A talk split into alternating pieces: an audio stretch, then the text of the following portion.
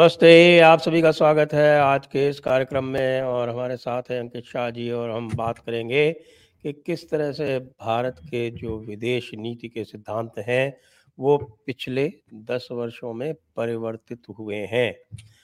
और इस पर बात करने के लिए और साथ में जो अभी करंट जियो पॉलिटिक्स है, उसके बारे में भी बात करेंगे, आपके प्रश्न भी लेंगे। तो अब अंकित शाह जी का स्वागत है और सबसे पहले हम आपको एक वीडियो दिखाएँगे।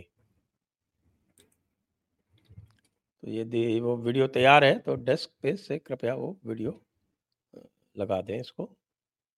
सामने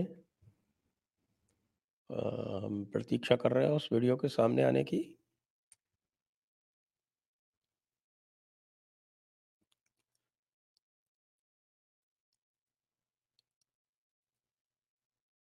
जब तक वीडियो आ रहा है तब तक आप कुछ इंट्रोड्यूस कर सकते हैं टॉपिक को, अंकित जी? जी दर्शकों के लिए समझना ये है इम्पोर्टेंट कि पूरे लास्ट नाइन इयर्स का जो हम डिप्लोमेसी का मेरेकल्स मेरेकल्स बोल सकते हैं ऑटो मतलब ऑलमोस्ट तो वो कैसे हुआ है और वो जानने के लिए हमें पहले ये समझना पड़ेगा कि यूपीए गवर्नमेंट के साथ जब आप कंपेयर करोगे, या लास्ट थर्टी फोर्टी इयर्स में किस प्रकार की फॉरेन पॉलिसी चली क्योंकि पहले जो बीच में हमने नॉन अलाइनमेंट देखा और फिर नॉन अलाइनमेंट में भी हम ये बोलते रहे कि स्ट्रेटेजिक ऑटोनॉमी है। लेकिन आप जानते हैं 1991 तक तो अब भी गवर्नेंस में बहुत सारी सोशलिस्ट पॉलिसीज़ थी और उसके बाद नॉन अलाइनमेंट हुआ। लेकिन यूपीए टेन्योर में सबसे बड़ा जो खामियाजा हमने भुगता हमारे नेबरहुड में से बहुत सारी जो मोनार्कीज थी, जो भारत को पसंद किया करती थी, भारतीय नेतृत्व को, और हमारे साथ अलाइंड हुआ करते थे तो वो यूपीए गवर्नमेंट के दौरान उसको बहुत बड़ा धक्का पहुँचा, क्योंकि नेबरहुड को पूरा ही इग्नोर कर दिया गया था। तो और कुछ तो हमने, हम जानते ही हैं कि डीमोनेटाइजेशन से पहले बहुत सारी पैरासाइट इकोनॉमीज बन चुकी थी हमारे अगल बगल जिनकी इकोनॉमीज हम ढो रहे थे। और अब जो पूरा फ्लिप हुआ है नौ साल में वो समझाते हैं। पूरे जियो का आपको एक मैक्रो व्यू आ जाएगा दर्शकों को कि नौ साल में कितना बड़ा 180 डिग्री टर्न हुआ है। पहले वो वीडियो चला लेते हैं। जी। वीडियो हम्म। चला रहे हैं आप उसको प्रिपेयर कर रहे हैं आप। टाइम टाइम लग रहा है। अभी अच्छा। हाँ, बस चलने वाला ही है। जी चले चले तब तक बोलते रहे आप। अच्छा तो आ, ये ये जो पूरा नौ साल में हमने चेंज देखा उसमें हमने दो फॉरेन मिनिस्टर देखे। एक हमने सुषमा स्वराज जी को देखा और उनके बाद हमने जयशंकर जी को देखा। और सब कोई जानते हैं कि जयशंकर जी ब्यूरोक्रेटिक बैकग्राउंड से आते हैं और उनका एक सबसे बड़ा अचीवमेंट जो माना जाता है जो न्यूक्लियर डील हुई थी यूएस के साथ इस टर्म में नहीं हुई थी मतलब प्रीवियस गवर्नमेंट की बात कर रहा हूँ। और चाइना में भी उनका एक टर्म रहा रिप्रेजेंट करते हुए। तो एक ब्यूरोक्रेटिक बैकग्राउंड से हमें फॉरेन मिनिस्टर मिले जो बहुत ज़्यादा हमको डिप्लोमेट्स डिप्लोमेसी का टर्न अराउंड जो करके दिए हैं ऑलमोस्ट अनएक्सप्लेनेबल और सुषमा स्वराज जी के अंदर जो मिडिल ईस्ट के अंदर एक बड़ा परिवर्तन आया डिप्लोमेसी में।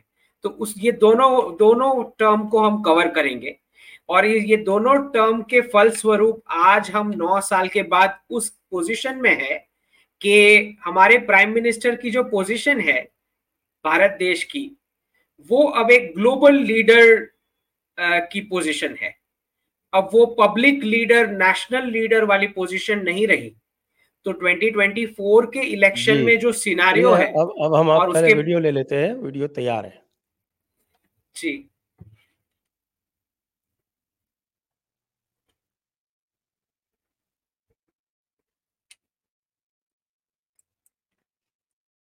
चला दीजिए।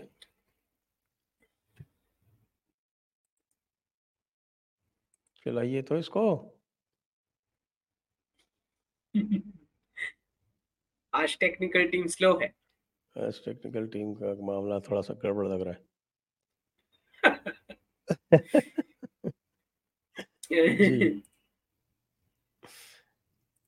ये 9 हाँ। सितंबर का वीडियो है। जब स्टार्ट होता है ठीक है तब देखेंगे। अभी ये समझना है हमें कि पब्लिक को समझना ये इंपॉर्टेंट है कि अभी ये जो थर्ड टर्म आ रहा है इस थर्ड टर्म में हमारी ग्लोबल पावर वाली पोजीशन को एक स्थप्पा लगने वाला है। ये जो आप वोटिंग करोगे वो।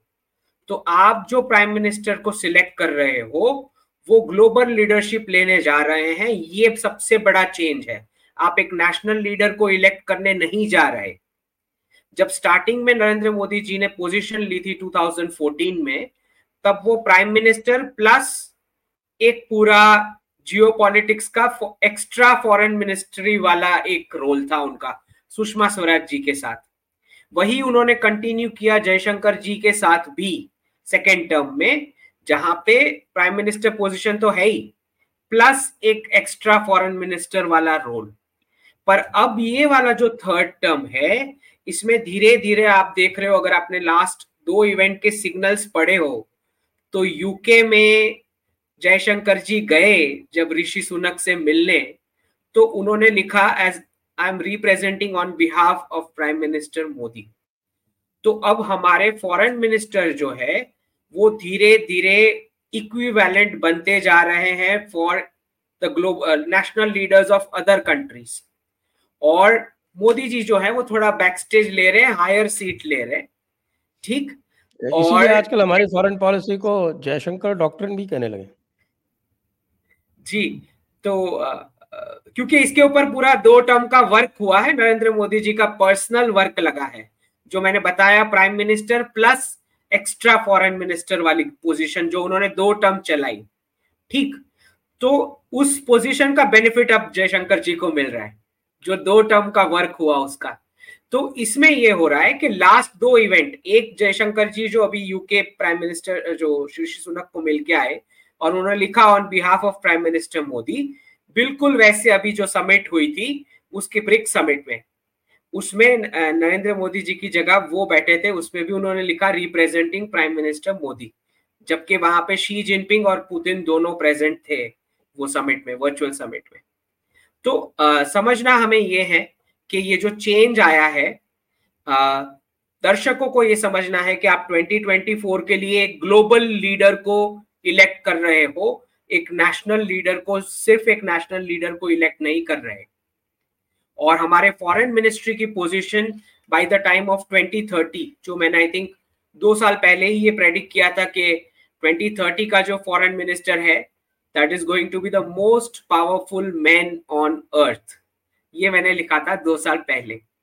तो 2030 में जो आपके फॉरेन मिनिस्टर होंगे, वो डायरेक्ट सारे कंट्री के लीडर्स से फुल फ्लैच उस कैपेसिटी में मिलेंगे और प्राइम मिनिस्टर को तो मिलना आप लगभग भूल ही जाओ। That high status it will be ठीक? तो हमें ये समझना है कि ये इलेक्शन में हमें ग्लोबल लीडर को सिलेक्ट कर रहे हैं। इंटरनल मैनेजमेंट चाहे वो स्टेट पॉलिटिक्स का हो या पार्टी का हो, वो होम मिनिस्ट्री से ज़्यादा हैंडल हो रहा है और प्राइम मिनिस्टर धीरे धीरे जो दिख रहे हैं कि ग्लोबल लीडर वाला स्टेटस जहाँ पे वो वर्ल्ड वाइड वाली जियो पॉलिटिक्स ज़्यादा फुल फ्लैश तरीके से देखेंगे। और नेशनल पॉलिटिक्स में जो समझ में आ रहा है कि नेक्स्ट जो भी लीडर होगा जो जिसके मुझे सबसे ज़्यादा चांस लगते हैं वो जयशंकर जी के लगते हैं। कि पहले हम ग्लोबल में डिसाइड करेंगे कि क्या होना चाहिए और भारत जो है वो स्टार्टिंग से अलग पे रखेगा वीडियो करना पड़ेगा। ठीक? ये लास्ट तो ये एक फंक्शनैलिटी बन चुकी है। शुरू से करे या लास्ट में आ गए हाँ हाँ।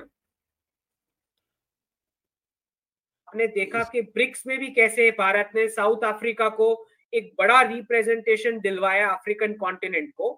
बिल्कुल वैसे भारत ने जी ट्वेंटी में उतने ही पुरजोर तरीके से अफ्रीका को रिप्रेजेंटेशन डलवाया तो दोनों ही बाजू भारत सक्सेसफुल रहा है। एक रशिया चाइना वाले सर्कल में भी और एक वेस्टर्न सर्कल में भी। And now we are calling the shots क्योंकि ग्लोबल साउथ का रिप्रेजेंटेशन जो अब है, वो अब दिल्ली में होगा। तो एक एक तरह से डाउन स्ट्रीम हेजीमोनी बन चुकी है कि पहले हम ग्लोबल साउथ में डिसाइड करेंगे कि क्या होना चाहिए और भारत जो है वो वैश्विक फलक पे रखेगा कि ये करना पड़ेगा। ठीक? तो ये एक फंक्शनैलिटी बन चुकी है। जी। जी। तो फाइनली चल तो ये। तो ये जो वीडियो है ये जो प्रेडिक्शन मैंने दिया ये नाइन्थ सितंबर को दिया। और अभी लेटेस्ट 17 नवंबर का अनाउंसमेंट है प्राइम मिनिस्टर मोदी का कि अब से नेक्स्ट ईयर पूरे ग्लोबल साउथ के हेड्स ऑफ़ स्टेट की एनुअल समिट्स हुआ करेंगी। और वहाँ पे उन्होंने नौ अलग अलग सेक्शंस दिए हैं उस पर डिसीज़न मेकिंग होगी। और फिर वहीं से सारा रिप्रेजेंटेशन सारे इंटरनेशनल बॉडीज में जाएगा कि this is what the point of view of global south is ये ये जो प्रडिक्शन था सितंबर का वो नवंबर में अब प्राइम मिनिस्टर मोदी ने अनाउंस कर दिया ऑफिशियली तो अब ग्लोबल साउथ के हेड्स ऑफ़ स्टेट इस बार 130 कंट्रीज़ ने पार्टिसिपेट किया था। तो अब नेक्स्ट ईयर आप देखोगे ये सारे हेड्स ऑफ़ स्टेट भारत आएँगे। आ, सारे आ, जो डिसीज़न मेकिंग होंगे और फिर जो इंटरनेशनल बॉडीज पे भारत रखेगा वो पॉइंट जो फाइनल हुआ होगा। दिस इज़ हाउ क्योंकि आप जानते हैं संजय जी के आ, हमारा जो यूएन नेशनल सिक्योरिटी काउंसिल का एक एम्बिशन है जो दिसंबर 2022 तक का डेडलाइन था वी वर एक्सपेक्टिंग कि हमें मिल जाना चाहिए था। क्योंकि हमने वो सारी इनफैक्ट जो रोल से भी ज़्यादा हमने रिस्पॉन्सिबिलिटी निभाई है चाहे ड्यूरिंग कोविड हो या कभी कोई वॉर हुआ हो तो वॉर रुकवा के जितनी भी रिस्पॉन्सिबिलिटीज जो P four P five countries भी नहीं कर पाई है, वो सारी हम करके दिखा चुके हैं। इसके बावजूद वो पोजीशन नहीं मिली। उसी के चलते ये ग्लोबल साउथ वाला एक थीम पूरा बिठाया गया कि फिर हम तो डिसीज़न हम ही लेंगे राइट तो ये पूरा अनाउंसमेंट अभी ये जो सेवनटीन नवंबर को आ चुका। और जो ये पूरा चेंज हुआ है, वो समझाने के लिए I just share my screen तो this is the word file it is visible on screen आपने शेयर कर दिया ना तो अब वो उसको they will bring it up अच्छा। हाँ दिख रहा है? वो अभी नहीं आया। आ जाएगा आप आप चलें आप कंटिन्यू करें। अच्छा। हाँ अब आ गया। तो आया ये था फिर चला गया। हाँ। अब आया। अच्छा अच्छा। तो ये पूरा नेशनल डॉक्ट्रिन चेंज हुआ है फॉरेन पॉलिसी का लास्ट नौ साल में, प्रधानमंत्री मोदी जी के लीडरशिप में। क्या चेंज आया है? इसके मैंने पॉइंटर्स लिखे हैं इधर। तो ये जो मैंने ट्वीट की थी इसमें फ़र्स्ट पॉइंट है we were handling China more with US interaction now we handle China more with the Russians तो पिछली जो स्ट्रेटेजिक ऑटोनॉमी थी, उसमें चाइना को हैंडल करने के लिए जो वार्तालाप या जो इनपुट्स, आउटपुट्स होता था, वो यूएस के साथ इंटरेक्शन होके होता था। प्रधानमंत्री मोदी जी के नेतृत्व में जो शिफ्ट आया है पूरा, अब चाइना को हैंडल करने के लिए जो डिस्कशन, इंटरेक्शन, इनपुट्स आउटपुट ज़्यादा जो होता है, वो रशियंस के साथ होता है। तो आप देख रहे हैं कि चाइना को हैंडल करने के लिए यूपीए गवर्नमेंट के अंदर चाइना का जो एनिमी माना जाता है या ऑपोजिट कंट्री माना जाता है, उसके साथ इंटरेक्शन होकर डिसीज़न लिए जाते थे। अब जो है प्रधानमंत्री के अंदर, चाइना को हैंडल करने के लिए, चाइना के अंदर जिनका इन्फ्लुएंस ज़्यादा है, वो उस रशियंस के साथ इंटरेक्शन करके हैंडल किया जाता है। इतना बड़ा फ्लिप आप देख रहे हैं, ये नौ साल के अंदर हुआ है। दूसरा सेकेंड पॉइंट पाकिस्तान को हैंडल करने के लिए जो इंटरेक्शन होता था, वो ज़्यादा ईरान के साथ होता था। नौ साल के अंदर जो पूरा शिफ्ट आया है, अब पाकिस्तान को हैंडल करने के लिए ज़्यादा इंटरेक्शन जो होता है, वो सऊदी अरेबिया और यूएई के थ्रू होता है। तो ये जो आप देख रहे हैं कि चाइना के विरुद्ध वाली कंट्री यूएस के साथ पहले इंटरेक्शन होता था, चाइना हैंडल करने को। जो एक ऑब्वियस कोई भी बता पाएगा कि गलत पॉलिसी है, क्योंकि चाइना को जो इन्फ्लुएंस कर रहा है, वो रशियंस है। तो अगर आपको हैंडल करना है तो चाइना जिनकी बात सुनेगा, उनके साथ हैंडल करना चाहिए। तो ये पूरा फ्लिप आप जो देख रहे हैं, बिल्कुल वैसे पाकिस्तान की बात ईरान की बात पाकिस्तान क्यों सुनेगा? राइट ईरान वाले इनपुट्स का कोई महत्व ही नहीं है। तो पाकिस्तान किसकी बात सुनेगा? पाकिस्तान सऊदी अरेबिया और यूएई की बात सुनेगा। तो ये नौ साल में ये शिफ्ट आया है कि पाकिस्तान हैंडल करने के लिए अब जो इंटरेक्शन होता है, वो वाया सऊदी अरेबिया, यूएई या उनके इनपुट्स आउटपुट से होता है। बिल्कुल वैसे नेक्स्ट पॉइंट देखिए, ये नौ साल में इतना बड़ा शिफ्ट आया है। तो यूएस हैंडल करने के लिए रशिया के साथ इंटरेक्शन होता था कि वहाँ से क्या इनपुट्स आउटपुट्स मिल रहे, क्या डिस्कशन करके। नौ साल में चेंज आया कि अब यूएस को मैनेज करने के लिए जो इनपुट्स आउटपुट्स और इंटरेक्शन जो लगता है, वो अब इसराइल के साथ ज़्यादा होता है। यूएस को मैनेज करने के लिए। देख रहे हैं? क्योंकि यूएस के अंदर जो इन्फ्लुएंस ज़्यादा होगा वो रशियंस का क्यों होगा? इसराइल का ज़्यादा होगा। आप जानते हैं ये जीविश लॉबी का जो प्रभाव है यूएस के अंदर? दिख रहा है। ये शिफ्ट आया है नौ साल की। आप देख रहे हैं पूरे नौ साल में पूरी जो गलत पॉलिसियाँ चल रही थी फॉरेन पॉलिसी में वो पूरी नेशनल डॉक्ट्रिन बदल दी गई है। और उसी के लिए उसी की वजह से ये जो मेरेकुलस रिजल्ट्स आ रहे हैं ये इसका कारण ये है। चौथा नेबरहुड के ऊपर तो हम पूरे सो ही चुके थे। इनफैक्ट जो मैंने आपको बताया कि वो सारी भूटान की, मोनार्की, नेपाल की, मोनार्की, ये जो भारत को पसंद करते थे, इन सबको साइड पे डाल दिया गया ड्यूरिंग यूपीए रिजीम इनके पावर्स डाइल्यूट कर दिए गए और हम बस बैठे हुए देख रहे थे। और वहाँ कम्युनिस्ट इन्फ्लुएंस आना शुरू हो गया केओस होना शुरू हो गया। नौ साल में क्या चेंज हुआ? इग्नोर को नहीं कर रहे अब नेबर्स को, अब है नेबरहुड फ़र्स्ट वाली पॉलिसी ये है जो शिफ्ट हुआ। पांचवा पॉइंट यूएन के किसी भी इशू को हैंडल करने के लिए इंटरेक्शन होता था सिर्फ़ और सिर्फ़ रशियंस के साथ। अब जो है यूएन के इश्यूज़ हैंडल करने के लिए चार पावर्स के साथ इंटरेक्शन होता है। France US UK and Russia मतलब हम ऑलरेडी एक इनविजिबल वीटो पावर रखते हैं क्योंकि पी फाइव में से पी फोर को हम पी फोर में से किसी भी जिनको भी हम चाहें, उनको हम मोबिलाइज कर सकते हैं आज यूनाइटेड नेशंस में। तो ये है ताकत नरेंद्र मोदी की लीडरशिप की और हमारे जो एक्सटर्नल अफेयर्स की जो पूरी टीम है। मतलब मुझे लगता है संजय जी के कोई कोई तो है जो 2014 में मिनिस्ट्री ऑफ़ एक्सटर्नल अफेयर्स में गया और बोला कि सारी फाइल्स जो है ना सब ऊपर ऊपर रख दो। डिप्लोमेसी जो चल रही थी वापस से पूरा रीड्रॉ करते हैं और अखंड भारत, एक श्रेष्ठ भारत, एक भव्य भारत 2047 का मैप कैसा होना चाहिए, उस हिसाब से वापस पूरी जियो पॉलिटिक्स रीडिफाइन करेंगे। कोई ना कोई तो गया था एम e में जो ये पूरा पूरा का पूरा रिवैम्प हुआ है। तो इसी की वजह से ये सारे हमें आउटपुट सारी कंट्रीज़ से मिलना ये शिफ्ट की वजह से शुरू हुए हैं। क्योंकि एकदम कॉमन सेंस की बात है संजय जी, कि चाइना को इन्फ्लुएंस करना है तो यूएस का इंटरेक्शन क्यों काम आएगा? रशियंस ही काम आएँगे। पाकिस्तान को इन्फ्लुएंस करना है तो ईरान का इंटरेक्शन क्यों काम आएगा? सऊदी ही काम आएँगे। बिल्कुल वैसे अगर यूएस से कुछ करवाना है तो इसराइल ही काम आएगा रशिया क्यों काम आएगा? तो एक पूरी रॉन्ग पॉलिसी सिस्टम चल रही थी अंटिल 2014 ये है बड़ा शिफ्ट फॉरेन पॉलिसी का। ठीक?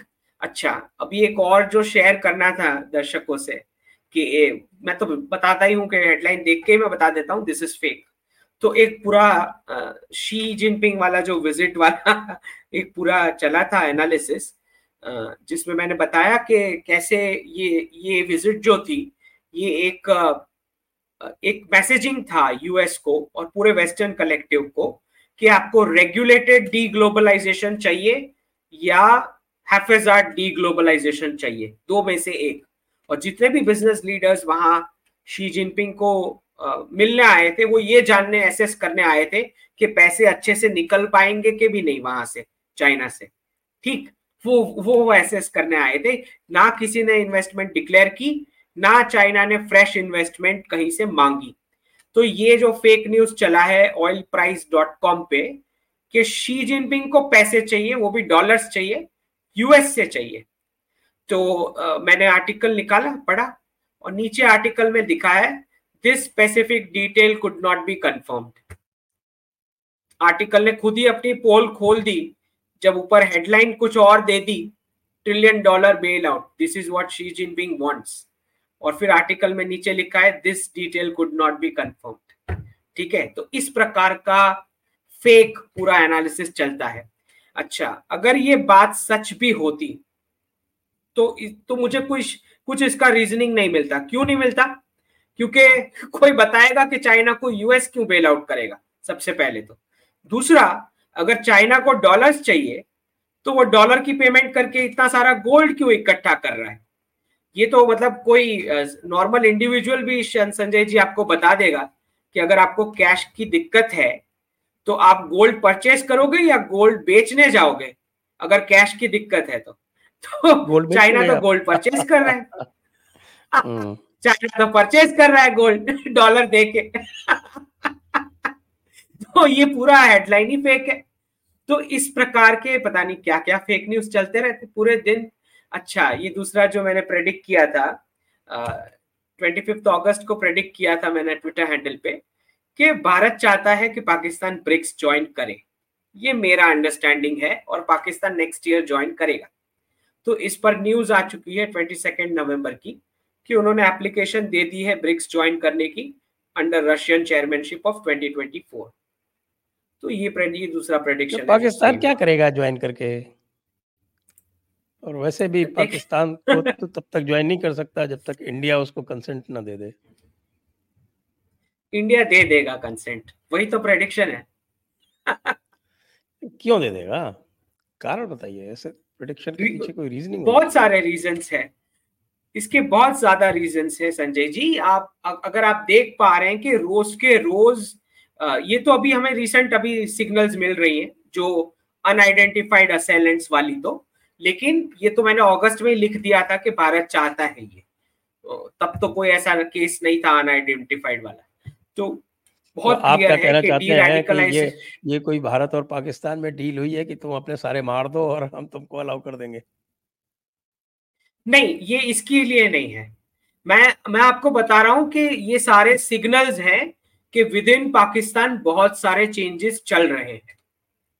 और ये जयशंकर जी ने को, वो आपकी अदालत में बोला भी था, Bharat is changing and Pakistan is also changing तो मैं जो सिग्नल दे रहा हूँ, वो ये दे रहा हूँ कि हमारे बहुत सारे जो एनालिस्ट वर्ग है, उनको अब अपना फोकस जो है, पाकिस्तान से निकालना पड़ेगा। वो बचा ही नहीं है अब आपके लिए टॉपिक वो अब दो साल बचा है लास्ट टू इयर्स ठीक है? उसके बाद अब पाकिस्तान क्या क्या ही डिस्कस कर लोगे? क्योंकि इंटरनल जब उनके सारे फैक्शंस मेरी समझ में, आधे से ज़्यादा सऊदी अरेबिया और यूएई के पेरोल पे होंगे। चाहे वो क्लरिक हो आर्मी हो आईएसआई हो, या पॉलिटिशियंस हो। आप जानते हैं, हर कोई रिटायर होके वही मिडिल ईस्ट में एक अच्छी सी पोस्ट ले लेता है। बंगलो मिल जाता है, गाड़ी मिल जाती है, सब कुछ मिल जाता है। तो तो पाकिस्तान के अंदर बहुत बड़े बड़े बदलाव हो चुके हैं, मैं ये बोल रहा हूँ। हो नहीं रहे, हो चुके हैं। ठीक? तो ये जो पुराना एनालिसिस जो लोग भी चला रहे हैं, चाइना और पाकिस्तान के विरुद्ध इसका शेल्फ लाइफ अब बहुत कम है। ठीक? चाइना का भी मैं आपको दो तीन हिंट्स दे देता हूँ तो आपको, दर्शकों को भी कुछ समझ में आ जाएगा। आमिर खान ने अपनी लास्ट मूवी चाइना में रिलीज़ नहीं की। मैं दो तीन आपको एग्जाम्पल्स दे रहा हूँ, ठीक? तो दूसरा चाइनीज़ कंपनी एक तैयार हुई है मेक इन इंडिया में मैन्युफैक्चर करने के लिए। तीसरा, आपने देखा कि जैसे ही नेशनल कांग्रेस खत्म हुई चाइनीज़ कम्युनिस्ट पार्टी की, उसके दूसरे ही दिन यहाँ पे राजीव गांधी फाउंडेशन का एफसीआरए लाइसेंस कैंसिल हुआ। तो आप एक बात समझे कि ना सिर्फ़ पाकिस्तान के अंदर इंटरनल चेंजेस चल रहे हैं क्योंकि शी जिनपिंग भी डी डॉलराइजेशन के ऊपर अलाइंड है, वो सारे चाइनीज़ कम्युनिस्ट पार्टी के जो पुराने पुराने सैबोटाज करने वाले एलिमेंट्स जहाँ कहीं भी होंगे, ना सिर्फ़ भारत, जहाँ कहीं भी पुराने ऑपोजिट फैक्शन वाले चाइनीज़ कम्युनिस्ट पार्टी के जहाँ कहीं भी एलिमेंट्स होंगे, उनको शी जिनपिंग एडमिनिस्ट्रेशन एक्सपोज करेंगे। ठीक है? तो नासिफ आमिर खान ने रिलीज़ नहीं की अपनी मूवी। अगर आप उसी पीरियड में उन्होंने अगर आप बॉडी लैंग्वेज मैं तो रीड करता हूँ इसलिए बता रहा हूँ। अगर आपने नोट किया हो तो उन्होंने ना सिर्फ़ ये बोला कि मैं अभी ये मूवीज़ नहीं करूँगा। उसी दौरान अमिताभ बच्चन जी ने आ, उनको पद्म भूषण वाला इंट्रोडक्शन करा के एक शो किया कौन बनेगा करोड़पति में। जो भी Padma award I don't know कौन सा वाला है बट वो अनाउंस वैसा इंट्रोडक्शन दिया गया आमिर खान को, जबकि हर कोई जानता है कि वो अवार्ड तो उनको बहुत साल पहले मिल चुका है। तो वैसा वाला इंट्रोडक्शन क्यों किया गया? तो आप थोड़ा थोड़ा चीज़ें समझें कि जो चाइनीज़ कम्युनिस्ट पार्टी के पुराने जितने भी एलिमेंट्स थे, जो साबोटाज करवाते थे बहुत सारी कंट्रीज़ में अब ये शी जिनपिंग पार्टी है। भले ऊपर चाइनीज़ कम्युनिस्ट पार्टी का लेबल लगा है और वो लेबल हमेशा कंटिन्यू होगा चाइनीज़ कम्युनिस्ट पार्टी अब नहीं रही। This is a Jinping party ये बात अच्छे से गांठ बाँध के सारे एनालिस्ट समझ ले। तो लास्ट थर्टी फोर्टी इयर्स वाला जो चला रहे हैं, कि इनकी ये स्ट्रैटेजी थी, वो स्ट्रैटेजी थी, वो पूरा रीड्रॉ होगा अंडर शी जिनपिंग ठीक?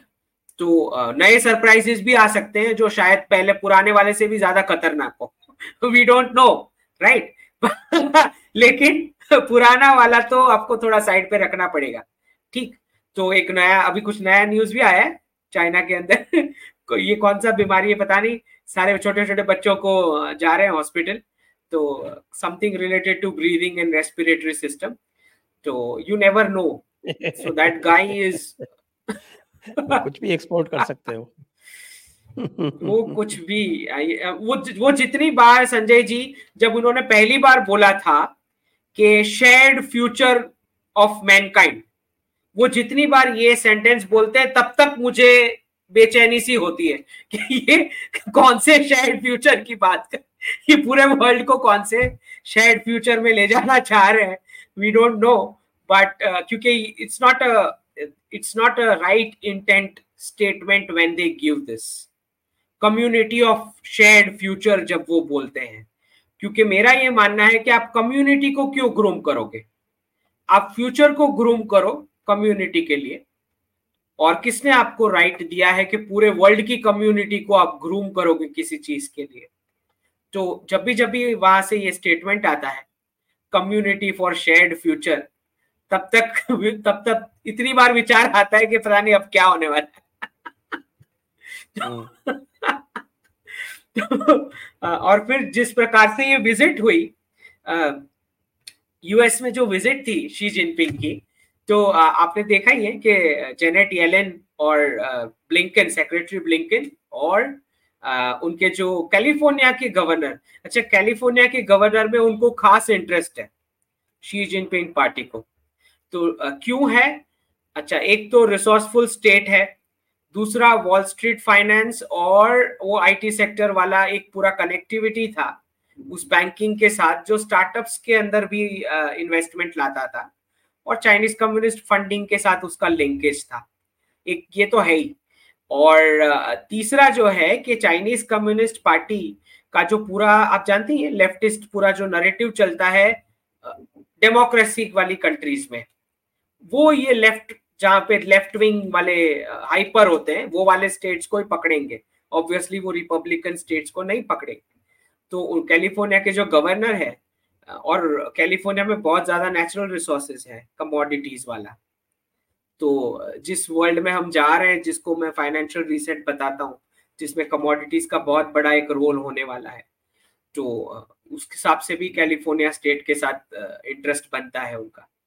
तो ये जो मीटिंग थी पूरी उसका आउटकम ये था कि आपको खराब तरीके से डी डॉलराइजेशन करना है या मैं बता रहा हूँ वैसे तरीके से कोऑर्डिनेटेड तरीके से करना है। तो अगर आपको कोऑर्डिनेटेड तरीके से करना है तो शी जिनपिंग की दो शर्तें हैं। पहली शर्त है कि आप पचास हज़ार अमेरिकन बच्चों को भेजोगे चाइना के अंदर पढ़ाई करने के लिए। तो अच्छा ये, तो शर्त क्यों है? कौन जाएगा? तो जाएगा वो तो शर्त है। This is a non starter नहीं यूएस के लिए नॉन स्टार्टर हो सकता है लेकिन चाइना के लिए बहुत बड़ा स्टार्टर है। और मैं बताता हूँ हम्म। क्यों।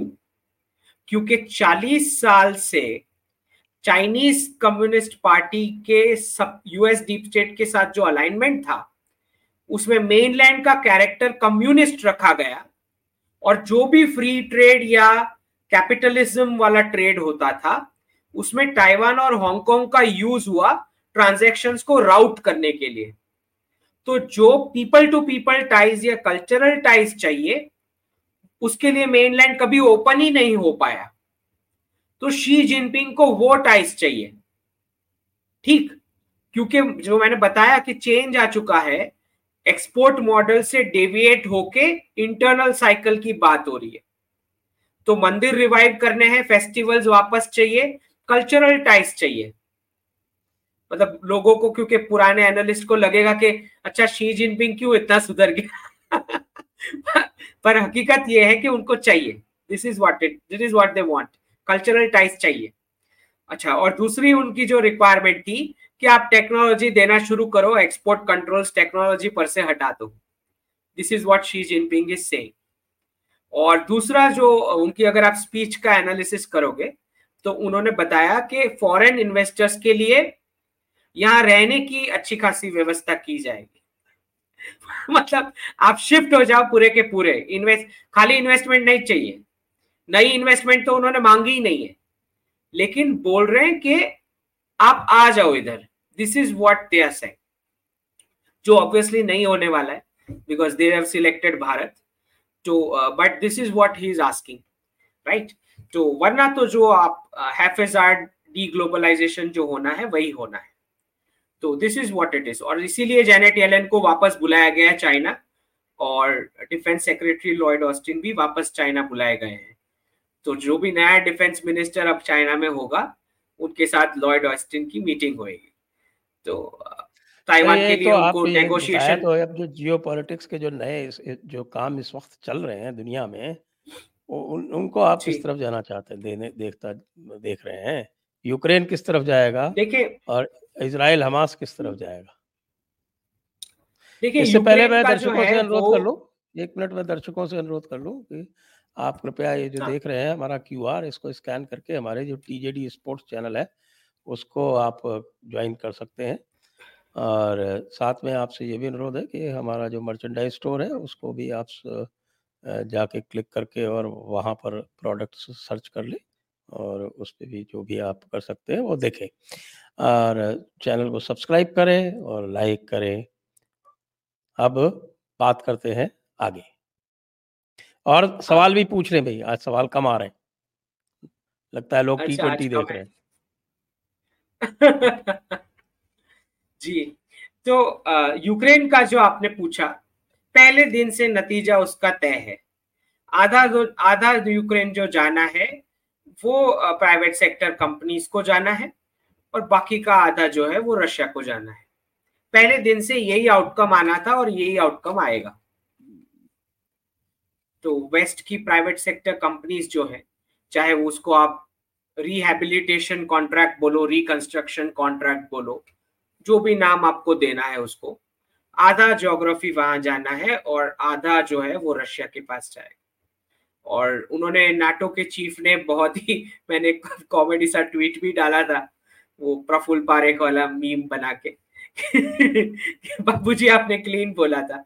तो नेटो के चीफ जो है, वो जेलेंस्की को बोल रहे हैं, तुम अपनी शर्त पे अब कर सकते हो नेगोशिएशन जो करना तो यही है थ्रोन अंडर द बस वाली चीज़। अच्छा ताइवान के साथ भी यही होनी है अगर गलती हुई तो। थ्रोन अंडर द बस वाला। तो this is what it is with Ukraine जहाँ तक इसराइल वाले कॉन्फ्लिक्ट का सवाल है तो आप जानते हैं कि अभी एक सीज वायर सीज फायर का एक डील हुआ है और उसके अंदर हॉस्टेजेस एक्सचेंज होंगे और uh, कुछ ही दिनों के लिए उन्होंने प्रॉमिस किया है इसराइल ने। तो वो जब वो टर्म कंप्लीट हो जाएगा वो टाइम पाँच दिन का, छह दिन का या जो भी है, वो का टाइम कंप्लीट होने के बाद वापस क्लीनिंग का प्रोसेस बिगिन हो जाएगा। तो पूरा क्लीन अप तो किया ही जाएगा। अगर कोई ये सोच रहा है कि ये सीज फायर के बाद ये कॉन्फ्लिक्ट खत्म हो गया है तो वो गलत सोच रहा है। पूरा क्लीन अप अंदर होगा। ठीक? ये आपको समझना है। नया जो डेवलपमेंट है, वो सऊदी अरेबिया के साथ चाइना का स्वैप अग्रीमेंट है करेंसी स्वैप का। करेंसी स्वैप का अग्रीमेंट हो चुका है रियाल और युआन के बीच। तो अब जो है डील्स जो होंगी वो आउटसाइड डॉलर होंगी बिटवीन द टू कंट्रीज़ और जनवरी से तो आप जानते ही अभी एक लास्ट मंथ बचा है। जनवरी से नए एंटर नए मेंबर्स जो हैं ब्रिक्स प्लस के, वो ऑफिशियल मेंबर्स हो जाएँगे। सारी जो ऑयल प्रोड्यूसिंग कंट्रीज़ जो, जिन्होंने मेंबरशिप की एप्लीकेशन की थी फ़र्स्ट जनवरी से वो सारे ब्रिक्स के मेंबर्स हो जाएँगे। डेवलपमेंट में ये है कि अर्जेंटीना जिन्होंने एप्लीकेशन दी थी वो अब कैंसलेशन दिख रहा है because of the new new leader that has come जबकि वो लीडर ऑब्वियसली uh, बात कर रहा है जो जितनी भी नेशनलिस्ट चीज़ें की बात कर रहा है और एंटी एंटी लेफ़्ट बात कर रहा है और लेकिन जहाँ तक सवाल है करेंसी का और इंटरनेशनल ट्रेड का तो उन्होंने रुख अपनाया है कि दे वो ब्रिक्स में शायद नहीं ज्वाइन करेंगे। तो विल वेट कि क्या होता है एक्चुअल में जनवरी में लेकिन this is what it looks like as of now तो बाद में कुछ रिवर्स हो सकता है मे बी डेढ़ दो साल बाद लेकिन अभी के लिए तो शायद वो नहीं ज्वाइन करेंगे। This is what is coming from the news तो अर्जेंटीना वुड बी आउट आइए अब हम दर्शकों के प्रश्नों की ओर चलते हैं। और दर्शकों के प्रश्न ले लेते हैं। सबसे पहले हम लेते हैं विशाल पारिक जी को।